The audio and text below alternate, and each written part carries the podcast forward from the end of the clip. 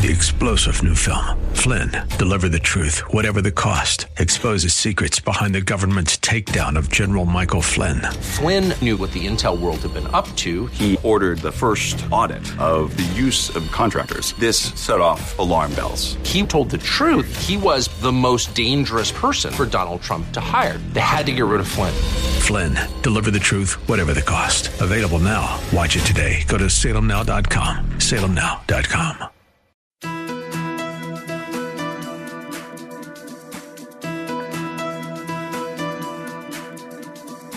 It's time to sit back, relax, and listen to Conversations with Joan. Conversations with Joan will inspire, motivate, and empower you. Live your best life now. Listen, learn, think, and decide. And now, here's your host, Joan Herman.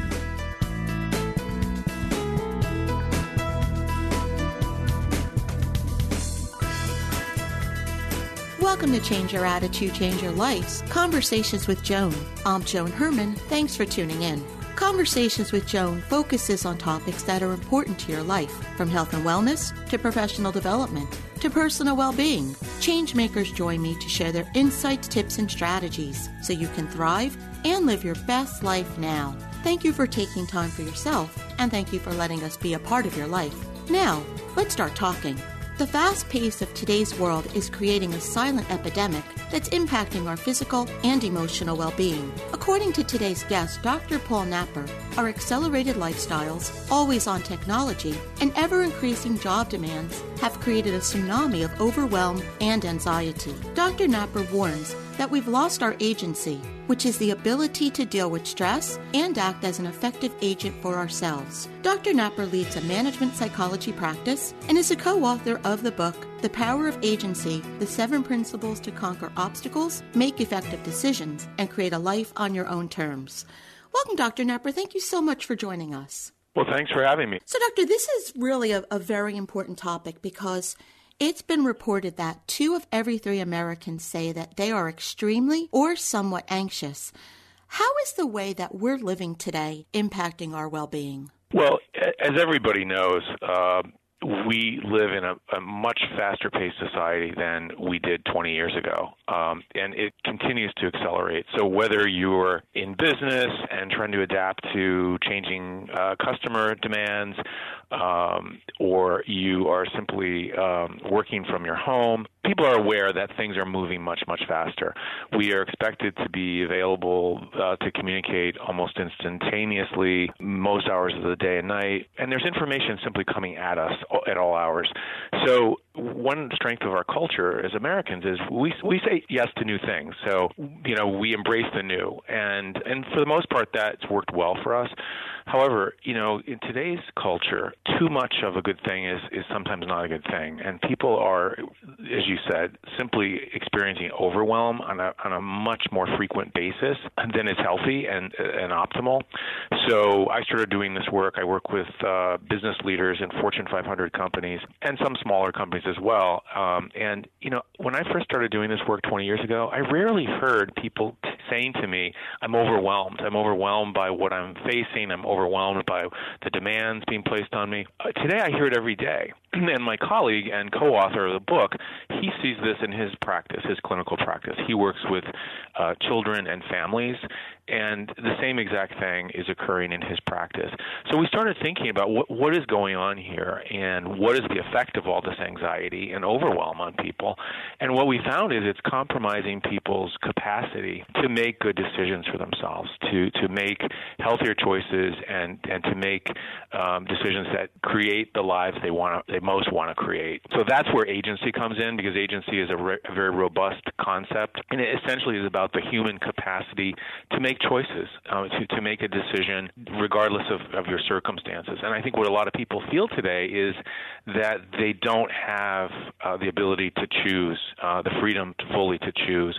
So many people feel constrained in making choices. And again, with the heightened anxiety and overwhelm, you know, there's a lot of fear that drives their decision making. So, so you see a lot of people just silently suffering um, these days. And so we wrote a book to help people with that, whether you're in business, whether you're, you know, you're just trying to try to navigate school or your personal life. Um, it's really how can we as human beings make the best choices in our lives despite the fact that everything has sped up so much and we're so overstimulated. We're all just trying to create lives that are meaningful and healthy and happy for ourselves. Um, and uh, that's really under threat today. So, Doctor, when we're experiencing all of this anxiety and overwhelm and we're feeling trapped and we're living in fear and, and doing all of the things that you just described, and we're trying to ignore the way we're feeling because of the very feelings we're having, why is that a bad idea? What happens to us when we try to stuff it or ignore it? Well, it it doesn't get better. Obviously, it gets worse. And I think what a lot of people I notice this in business quite a bit. Many of my clients in business, um, these are strong people um, who uh, try to gut it out and you know just grind through it. But what I found is that when people aren't being honest about what they're actually facing and, and dealing with, and, and they don't address it, they just postpone the inevitable. So I start seeing physical health um, deteriorating in clients who ignore it. They they're, they're, they become depressed over time if, if they ignore it for too long. So I think it's it's it's, it's a good time to just honestly face how is my life going. Um, and agency, personal agency, begins with that that capacity to take a step back, um, take a brief time out, and reflect on where you find yourself, and and honestly assess how is my life going? How am I feeling about this? How am I feeling about my work? How am I feeling about my family life? Um, how am I feeling about where we where I live? Um, and you know, really doing that kind of uh, check-in and being honest about the answer, and then and then finding some people to talk about it with. You know, finding a trusted um, loved one, um, counselor, or coworker or whomever it is and just being honest. And and I see a lot of executives doing that these days. And these are these are very high achieving people. And they they are opening up and saying you know I I'm overwhelmed. I'm overwhelmed by what's on my plate. And how do how do I address this? What do I do about it? So I think that that's the the bottom line. I took your online test at powerofagency.com and I fell in the middle ground when it comes to controlling stimuli that I expose myself to. And, and to be honest, I would agree with that. You write about a high agency person. What does that person look like, and what does he or she do differently? Great question. Um, first, um, in terms of you, you know, your score on the control stimuli subtest um, uh, in, our, in our test, you did better than most people. Most people are doing, you know, really struggle with that. And controlling stimuli is, is, is the place that we start with people who want to gain a higher level of agency in their lives. Um, because what you allow into your mind largely determines how you feel, it determines how you think. Um, and so when people do a better job of, of being aware of how much stimulation they allow into their lives, and we're talking primarily digital stimulation here, um, and when they make choices about you know how to limit that or, or get the optimal amount of stimulation, um, they do better. They feel better and they think better. So you're ahead of the game, Joan, because most people from our research really are are not doing a, a great job at, at managing and controlling the amount of stimulation they expose themselves to in, in the course of of an, of, a, of an average day. So what does a high agency person look like? Well, you know, first of all, agency is situational. So what what my level of agency is, how how I feel in terms of you know my own level of personal agency is going to vary somewhat depending on the situation. Um, but a, a person who who feels a high level of of personal agency feels grounded, feels uh, centered, uh, feels that they um, have options. They, they they feel a sense of what we call a high internal locus of control as opposed to an external locus of control, and those are you know psychological terms that refer to how a person uh, feels about themselves in the world. A high locus of control, or, or, internal locus of control rather, means that I feel like I have the capacity to make this decisions in my life and act on the environment that I'm a part of. A person with external locus of control feels like the environment really has the upper hand, and the external environment is largely dictating uh, what I'm able to do and the choices I'm able to make. So, high, a person with high agency feels like most all the time they do have a, an internal locus of control. They haven't. They always have the capacity to make a choice, in, in, regardless of the situation. Sometimes they may, you know, so the choices may be somewhat limited. They may not be always the best, your easiest choices, but there's always a choice. And what I found, what we found in our research, is that more and more people are feeling constrained in terms of what's available to them in terms of the choices they can make in their lives. They, they, in other words, they feel carried. They feel like they're being carried along um, by life, by by the the external environment. And so, what we want to remind people of is hey, you do have you you always have this thing we call agency within you. It's your capacity to reflect on your situation and make a choice. And we forget that sometimes. We get so caught up in the moment and particularly when we're overwhelmed, we we lose track of that.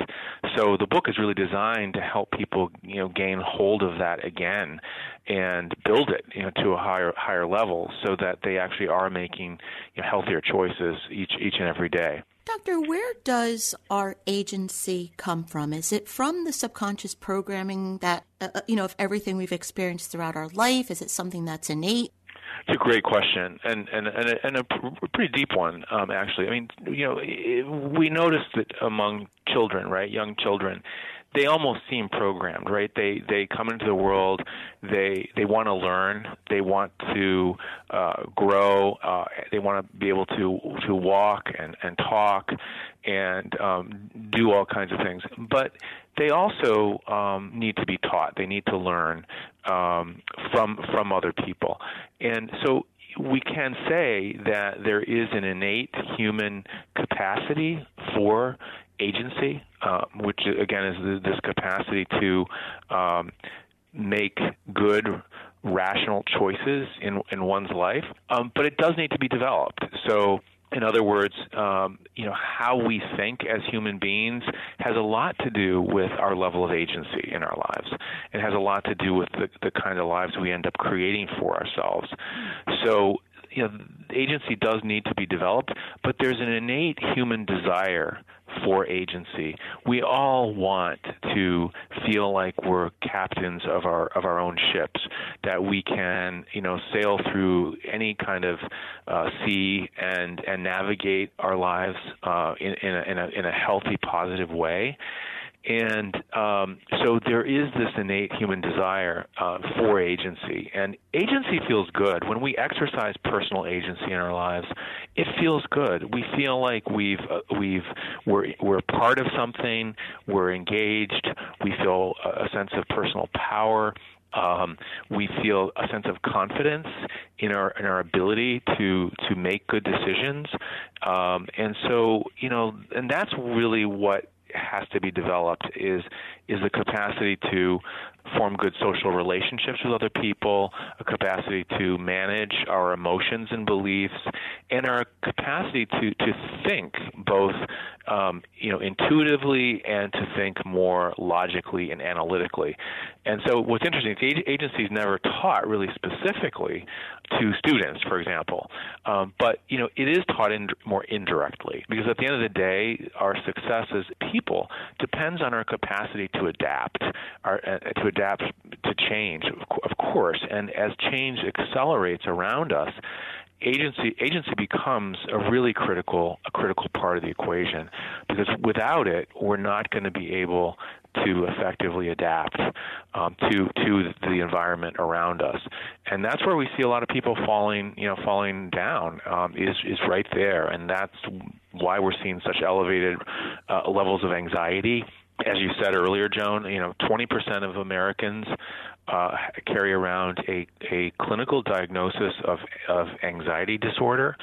20%. It's an enormous number, and there are many, many millions more who are just undiagnosed, who, who really are, are, are operating with you know, extremely high levels of anxiety each, and every day.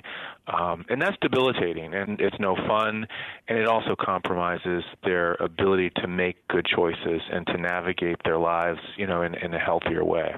Doctor, can you explain a feedback loop and how it relates to agency? Yeah, well, well, you know, this is this gets into something that's quite important because agency, uh, which is another another way of describing it, is our, our capacity to be um, effective agents for ourselves, or you know, to connect with our power, our internal power. Um, it, it largely depends on socially who we're connected to.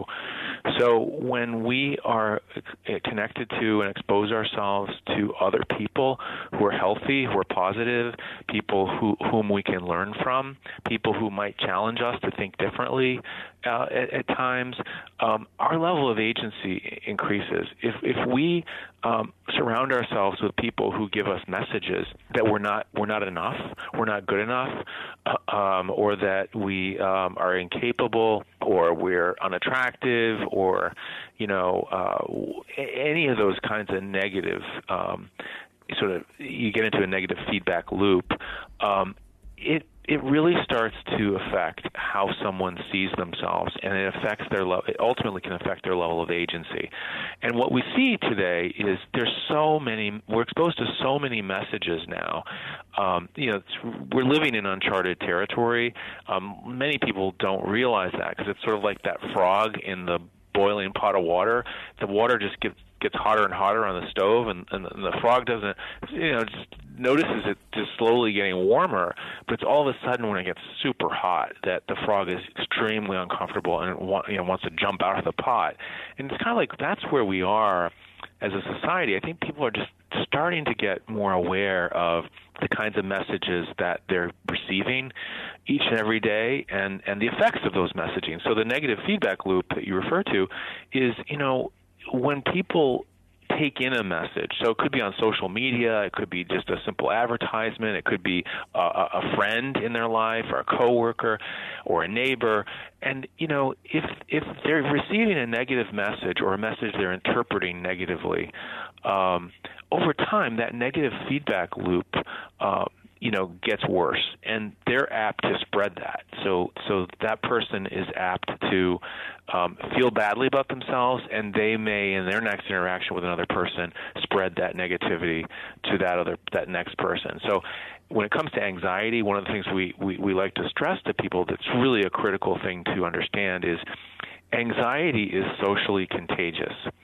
So if I'm extremely anxious and I'm sitting next to you or I'm driving behind you in the car, and if I'm extraordinarily anxious, you're going to pick up on it and you're going to start feeling anxiety as well. So we do spread anxiety around. We also spread other feelings around as well.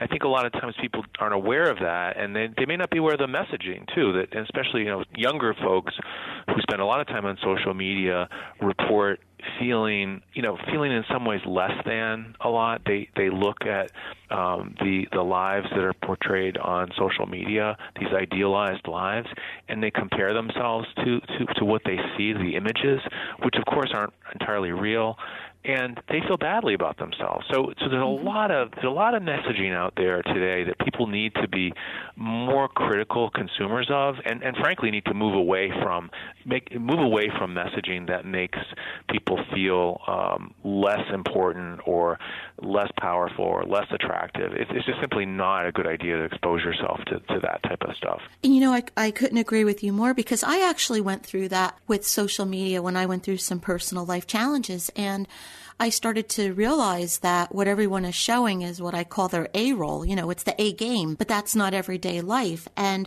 I love one of your recommendations where you say to limit the time you spend on social media. It casts you in the role of a passive bystander in other people's lives, not as a director of your own life.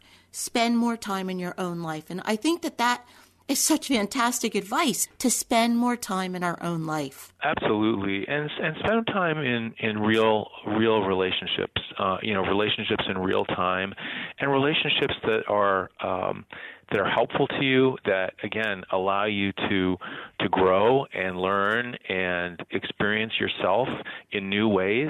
Because I think that's the other thing about social media is it you know it generates a lot of feelings in people but it it it's it's, it's a it is more passive. And you know it's unlike a um, a real relationship in real time where you you actually can see the person you develop good social skills because you're you're you know you're engaging with that other person. And we've we we're finding in in in many uh, work situations that you know younger folks who have been uh, on social media a lot to to the point where they've excluded or limited the amount of real time connectedness, real time social relationships, that they show up in the workplace and their social skills aren't well developed. So they struggle, right? They struggle with how to uh, work in a collaborative way with, you know, with a, a wide range of different people.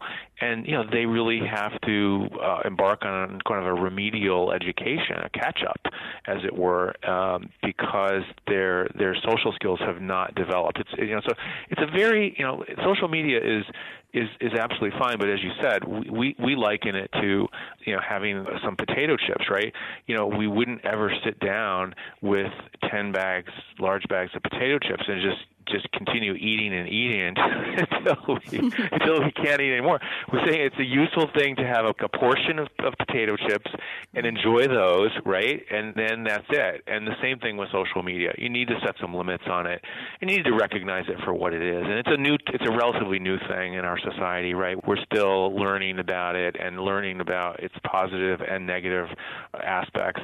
And I think people need to be a bit more sophisticated in consuming this digital stuff because it has, has a direct impact on how you feel about yourself. Um, and, and a lot of times it, it seeps in it, it, it slowly and and you don't even realize it's happening. Have a balance in your life, you know, make sure that you have healthy social relationships. And you know, by definition, you know, social media it's it's not entirely real, right? It's just it's just not. That's that's the reality. The book is The Power of Agency: The 7 Principles to Conquer Obstacles, Make Effective Decisions, and Create a Life on Your Own Terms. If you'd like to get more information about Dr. Napper and his work, you can visit powerofagency.com. Dr. Napper, thank you so much for joining us and for teaching us about the power of agency and how it can help us regain control of our lives and create the life that we want to live. Well, thanks for having me on, Joan, and, and congratulations on your show. Just you do great stuff and, and help lots and lots of people. So thanks again for having me on. This is Conversations with Joan. Stay with us. We'll be right back.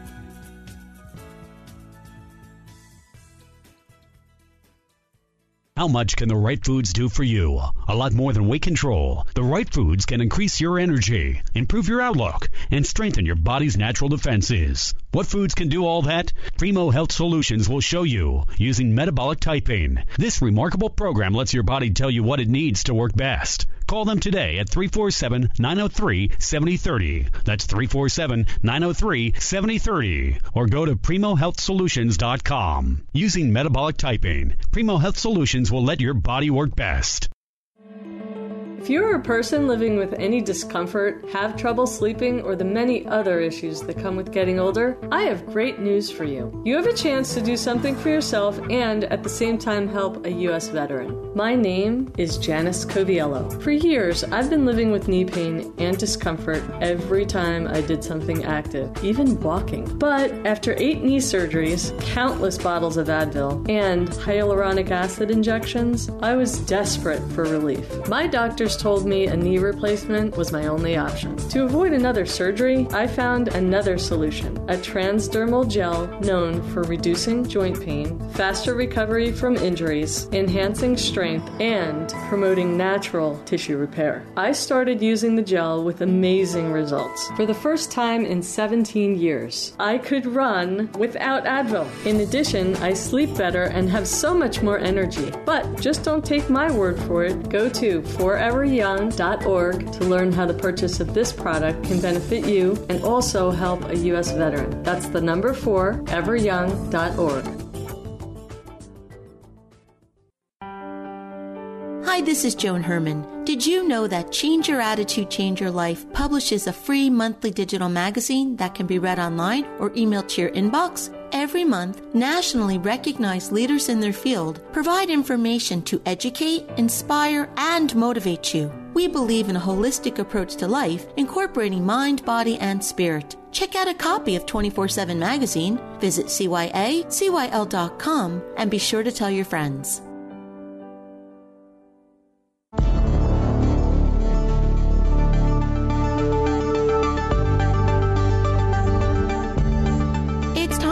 Health. Joining me today to discuss creating loving relationships is Patricia Larkin, a transformational coach, speaker, and author. She's the creator of Infinite Self Help and is an advisor with Nothing But Advice. Welcome, Patricia. Thanks so much for joining us. Thank you for having me. So, Patricia, many of us believe that love is something that is supposed to be natural, but you say that it's something that is learned. Why do you believe that love is learned? I believe that love is something that we naturally know how to do. I also was a trauma survivor, and as an adult, I still felt I had missed this experience of unconditional love. And I thought I would experience that when I had my first child because mothers love their children and it's a natural biological process. And then I would finally experience love in this deep way that I felt that I was missing in my life. And I, when I gave birth to my first daughter, it was awesome. I was in awe, but my heart still felt empty. There was still no feeling of love in my heart. And I just was astounded at this experience because I had even planned a natural birth in my home with a midwife so I could experience this flood of oxytocin, which is the love hormone, which I had read about in the books. And I thought, all right, I'm going to give birth. I'm going to feel love. And it didn't happen. And that began my study to find the answers. And I found the answers in attachment theory and um, delving deeper into trauma science. But because we're born and we're expecting love when we're born, if we don't get it in our environment, whatever we experience, we're just going to program that as love. So for me, there was a lot of emotional neglect and spiritual neglect. So I didn't know how to love because I had we have to learn it when our brains are developing when we are very small. So, how can a person tell if he or she is not experiencing true love? So, it's actually very simple. And you can place your hand on your heart right now and breathe and feel what is in there. And are you able to access expansion? Are you able to feel warmth?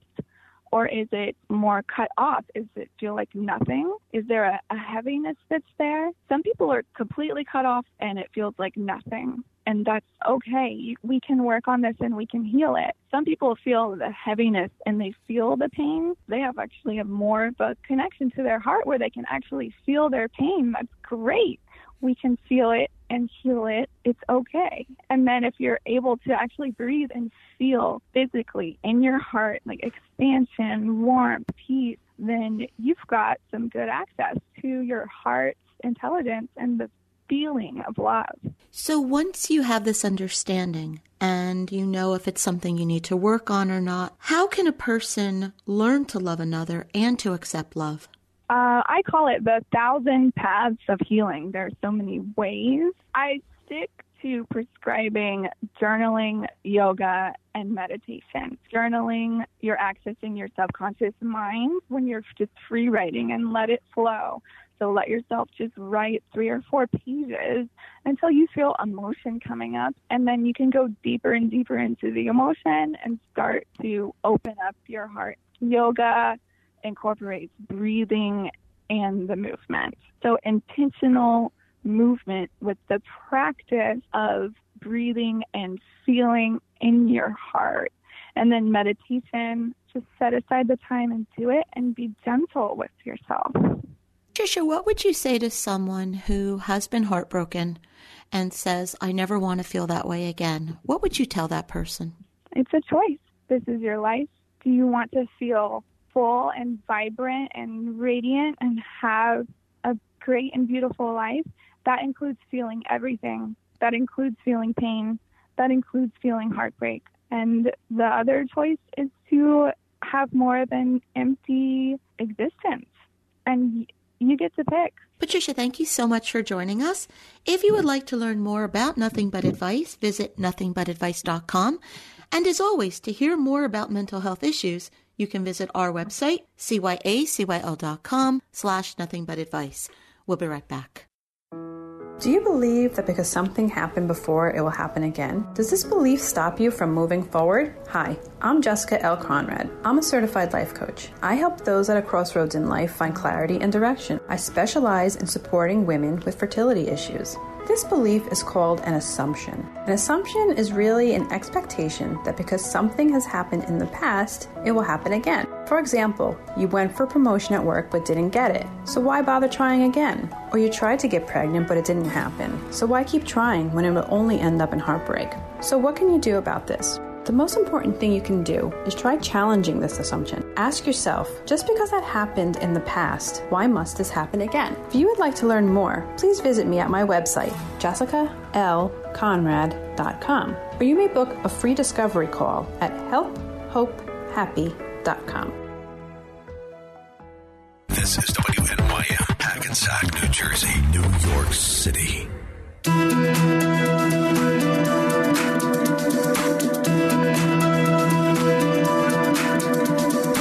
Welcome back to Conversations with Joan. I'm Joan Herman. Thanks for staying with us. What happens when a vision of creative freedom, courageous risk taking, and good timing come together? According to Paul O'Brien, the answer is a life filled with success on your own terms. Paul teaches a process for making the best decisions with an ever improving sense of timing. He's the author of Intuitive Intelligence Make Life Changing Decisions with Perfect Timing. Welcome, Paul. Thank you so much for joining us. Thank you, Joan. It's a pleasure to be here. So, Paul, decision making is an important skill, but many of us are not very good at it. Why do you believe that is the case? Why do we have so much trouble making decisions? Well, we go wrong in a, by uh, being too emotional and impulsive um, and, and being guided by strong feelings in the moment, on the one hand, and on the other hand, we uh, can be um, sidetracked by thinking too much and overanalyzing and procrastinating and waiting for more information and, and thereby missing a window of opportunity. So we've got to find the sweet spot between those two, and that's where intuition comes in. So your book is entitled Intuitive Intelligence. What does that mean, intuitive intelligence? Well, intuition is the ability to uh, acquire knowledge without recourse to conscious reasoning. It's kind of a direct route, um, and, and different meanings can range from uh, direct access to unconscious knowledge, uh, inner sensing, inner insight, unconscious pattern recognition, etc. I think of intuition as a delicate little antenna along with the five senses, which are big antenna,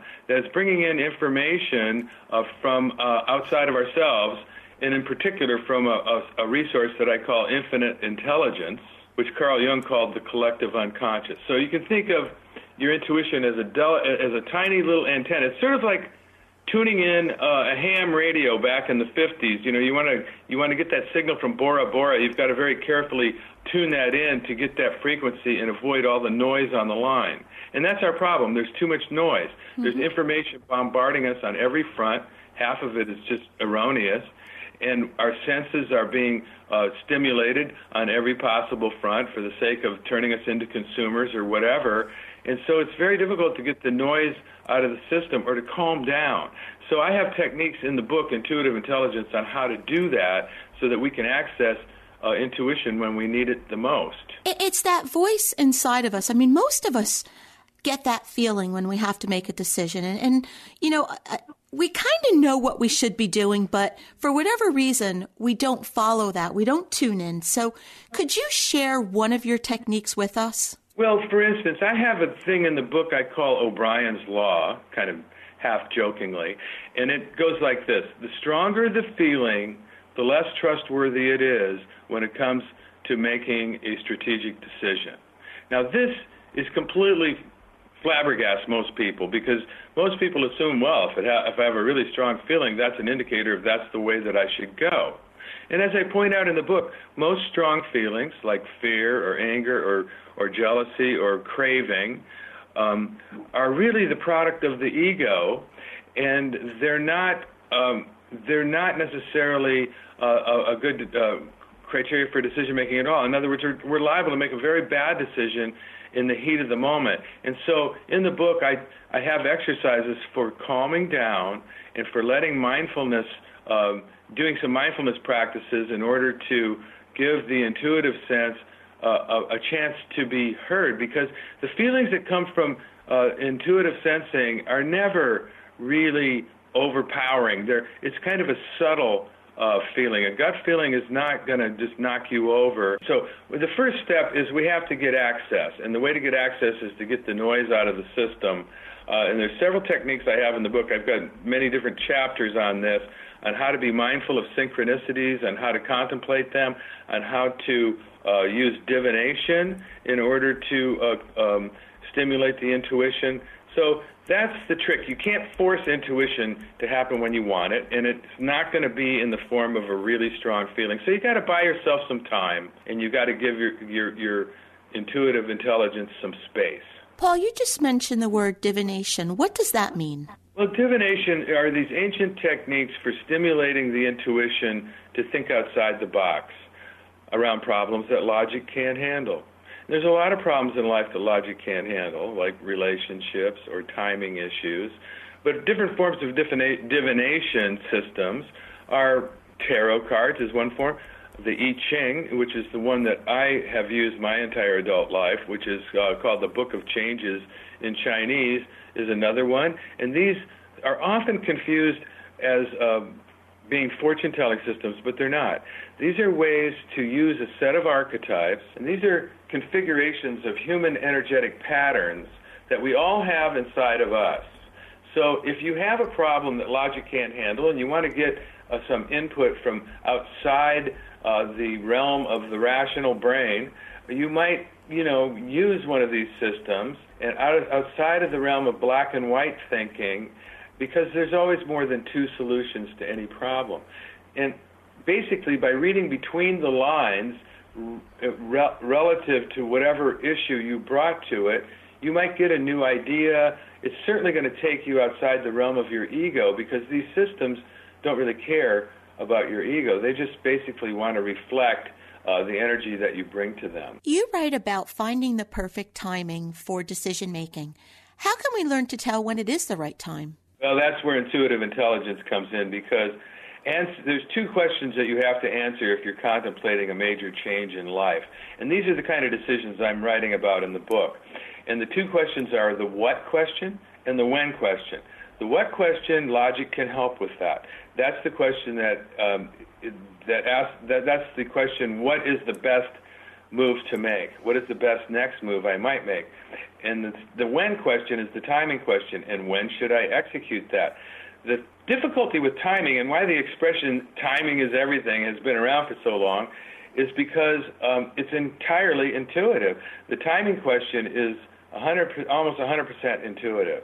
And so the better your intuitive intelligence gets, the better that your timing is going to get and, and, so you're going to make the right moves at the right time. That's not an easy thing to do. So you've got to cultivate intuitive intelligence to be able to do that. The book is Intuitive Intelligence Make Life Changing Decisions with Perfect Timing. If you would like to get more information about Paul and his work, you can visit divination.com. Paul, thank you so much for joining us. It's been my pleasure. Thank you.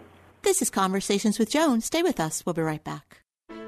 Do you ever feel like everyone and everything comes before you and your needs? In our hurried and fast paced society, it seems we barely have time to breathe and finish our to do list, let alone consider what our needs may be to feel good. Hi, I'm Lori Gardner, registered nurse, patient advocate, and board certified health and wellness coach. I am the CEO and founder of HealthLink Advocates, a firm dedicated to assisting people navigate our very complex healthcare system. We also provide coaching to individuals and groups that want to improve their health and well being. In order to achieve overall well being, it is essential to care for oneself. If proper self care is not given, it can create stress and burnout, as well as the onset of physical ailments. We have all heard our flight attendants give our safety instructions as we prepare for flight departure. They emphasize in the event of an emergency, if you are traveling with young children, the parent should put their oxygen mask on first so they are prepared to help their children. It is equally essential as you fly through your life that you always remember to provide yourself the needed oxygen to achieve balance and well being. What happens if you put yourself last on the list of priorities and items to care for? Frequently, stress levels soar, health declines, relationships are challenged. Realizing that you are unique and resourceful as well as being the expert about yourself is so important. Learning to be your own best friend and remain faithful to yourself, especially in tough times, is key to overall well being. As you practice more self responsibility and love, you should experience more peace and balance and have improved well being. If you need a health and wellness coach to partner with you, please contact us at healthlinkadvocates.com. Do you live in your head? Are you often focusing on the past or future while the present moment just slips away from you? Hi, I'm Carrie Carapito from KNP Holistic Health and Fitness. As a holistic health and lifestyle coach and yoga teacher, I find so many people today are suffering from either anxiety or depression or both.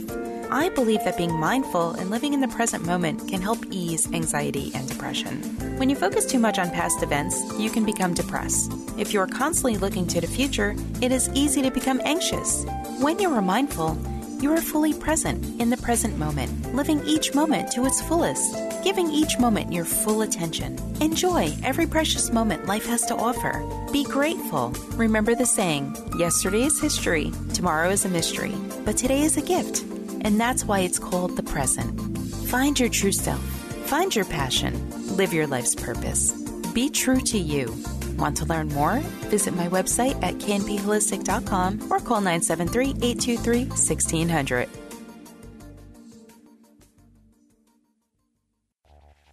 Do you have a parent or loved one who's a senior living alone and you're worried about their safety?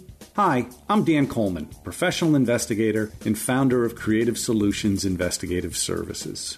With advances in medicine, our senior population continues to grow, and they wish to remain self sufficient and independent for as long as possible. Unfortunately, there are people who prey upon this segment of the population and target them for crimes or fraud. What can you do to help keep your loved ones safe? The best way to protect our independent seniors living alone is to have a good plan in place.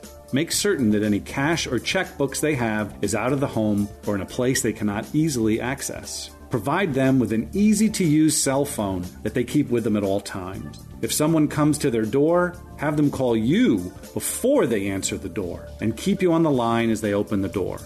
Burglars and thieves are skilled at distracting and disorienting seniors who answer their door. Another safety feature to consider is installing security cameras inside common areas in their home that you can view over the internet to monitor their well being. If you need more information or assistance, you can reach me, Dan Coleman, through my website, csinvestigations.info. Busy is an understatement when you own a business. Let's take a few minutes and answer these questions. How hard do you work? Do you get the results you want? Is your business goal focused? When your business decisions are aligned with your goals, you will achieve greater results because your goals keep you focused on business growth. However, there's one catch we tend to forget. Setting a goal and reaching a goal are completely different. Here's what I'd like to share with you about achieving your goals. Identify the outcome you want. Create a strategic plan for each goal.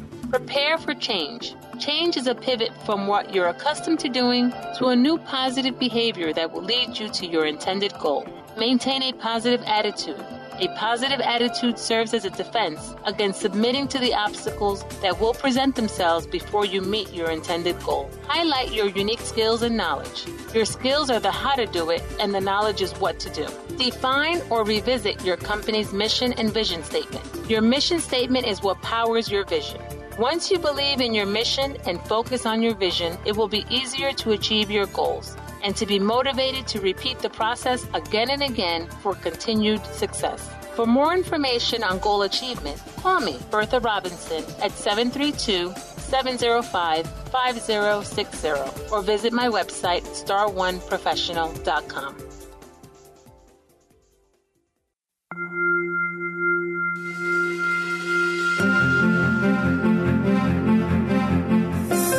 all want to to live a happy, productive life, but sometimes we just need a little help. Our Coach on Call experts provide strategies to help you live your best life now. Joining me today is Heidi Rome, an autism mom coach and founder of Mom's Spectrum Oasis. Heidi's Autism Hope Mindset System empowers a mom to take back her life while creating a bright future for her spectrum child. Heidi is here today to discuss autism and spirituality.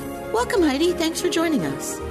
Thank you so much for having me, Joan. It's an honor to be here. So, Heidi, you believe that there is a link between autism and spirituality. Why do you believe this to be true? Honestly, I had not really thought too much about a possible link between autism and spirituality. Throughout most of my autism journey with my younger son, Ethan, my attitude was very much that I had been dealt a tough hand by having a special needs kid and that I was still somehow um, paying my dues with God. My mother almost died when I was four, and I was her primary caregiver until she died when I was 30. And I thought at that time that I had earned sufficient points with God, you know, going through all that to have now my own perfect family. So when Ethan was diagnosed with autism, I felt like God had let me down or that I had let him down in some way. And, and this was payback. Either way, I was upset to have yet another new lifelong caregiving challenge. Now, with the added poignancy of it being with my own child who I needed to worry about and even take care of beyond my own death. And I was suffering. I was in deep grief and resistance. I had started to move through the stages of grieving. I was moving through those stages when I had a conversation with Ethan that would change my life and view of autism. Uh, it would change my view of autism, of God, and spirituality forever. And so let me just say here Ethan has autism. Um, he's 13 years old, and he is virtually nonverbal. He has very minimal, uh, unreliable language and um, because of some very severe uh, self injurious behaviors, we needed to make the very hard decision to have Ethan go to a residential placement outside of Boston away from home. And one of the communications techniques used at his prior school was one of supported typing. And so I went into the school to do extra sessions before he was going to leave so that we would have more opportunities to hear from Ethan as he would type his responses, given that he can't speak. So at this last session, I asked Ethan what his thoughts are about God. And so here's the conversation that we had with me asking him questions and Ethan typing his responses, pointing to letters on the letter board as his teacher, Lisa, lightly supported his arm as he typed. God is in my heart and he will always protect me. Well, I almost fell over when he typed that. You know, did did God tell you that? When I lived in heaven, he told me that. Do you remember that time? When I lived with God, I wasn't named Ethan yet. What was your name? I was not to remember it. I had many before. Do you remember anything from that time? And at that point, Ethan said verbally, No, thank you, which is a script. Ethan has a lot of difficulty with spoken language, and much of his language is scripted so that it's a little bit easier for him. So he verbally said, No, thank you. But he typed, We should talk about it when nobody is here. So we said, Well, Ethan, who should leave? Should Lisa, the teacher, leave? And he verbally said, No. Should mom leave? Verbally, he said no. Should Kyle leave, his aide? He verbally said yes. Now, Ethan never, no, he says a lot. Yes, he never says. So that was a very intentional, difficult word for him to use. And so Kyle left. And Ethan continued to type. I remember life with no body. When you go to heaven, there are no bodies, just energy. Did you choose to come here as Ethan Rome? Yes. I picked to be me and have many challenges. Did you pick us as your family? We were family another time. We didn't live here. We lived in a small group, but got hurt by warriors. Why did you choose to come back with challenges? I will be greatly rewarded in eternity. Is there anything we should do to help you? I have to complete my journey as prescribed by God. Does it feel longer than you thought it would be? Yes. The journey is unfathomably. Now, he was 11 years old when he typed that, by the way. The hmm. journey is unfathomably longer than expected. What should we do to help you on the journey? I had to ask again. You just have to love me, and that is your job. The rest is my job to do. You can imagine how this conversation changed my life and my feelings about autism, spirituality, and God. So, Heidi, what do you think is the biggest implication of this belief? How wonderful, how empowering to know that this whole autism journey and challenge is purposeful, part of God's plan. That our only job is to love our autistic child, not to fix him somehow. He is not broken. And I got this message after years of desperately trying to fix Ethan's autism. He is truly amazing, just as he is, and a divine instrument. I mean, just look at that last line. You just have to love me, and that is your job. The rest is my job to do.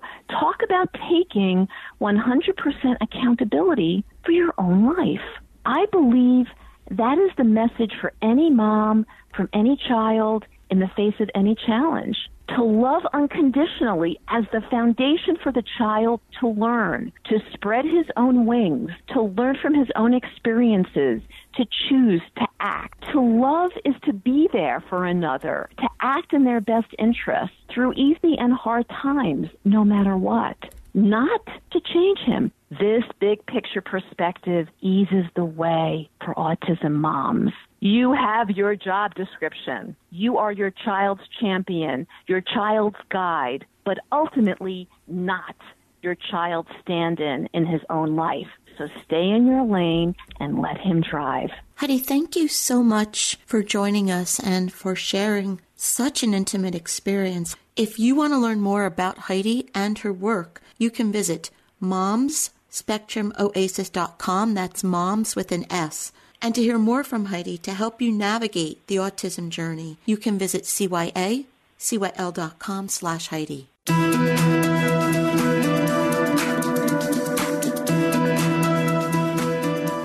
That's it for today's show. Thank you for joining us. I hope you found the show informative. At Conversations with Joan, we believe that knowledge is power. Take what you've learned, apply it, and live your best life now. Remember that the information provided are the opinions of our guests and should never replace the advice of a professional who knows your personal situation. If you'd like more information, visit our website, cyacyl.com. That stands for Change Your Attitude, Change Your Life. While on the site, listen to past shows on demand, read our digital magazine, take part in the book club, check out our team, and be sure to follow the show on social media. Until next time, this is Joan Herman. Thanks for tuning in.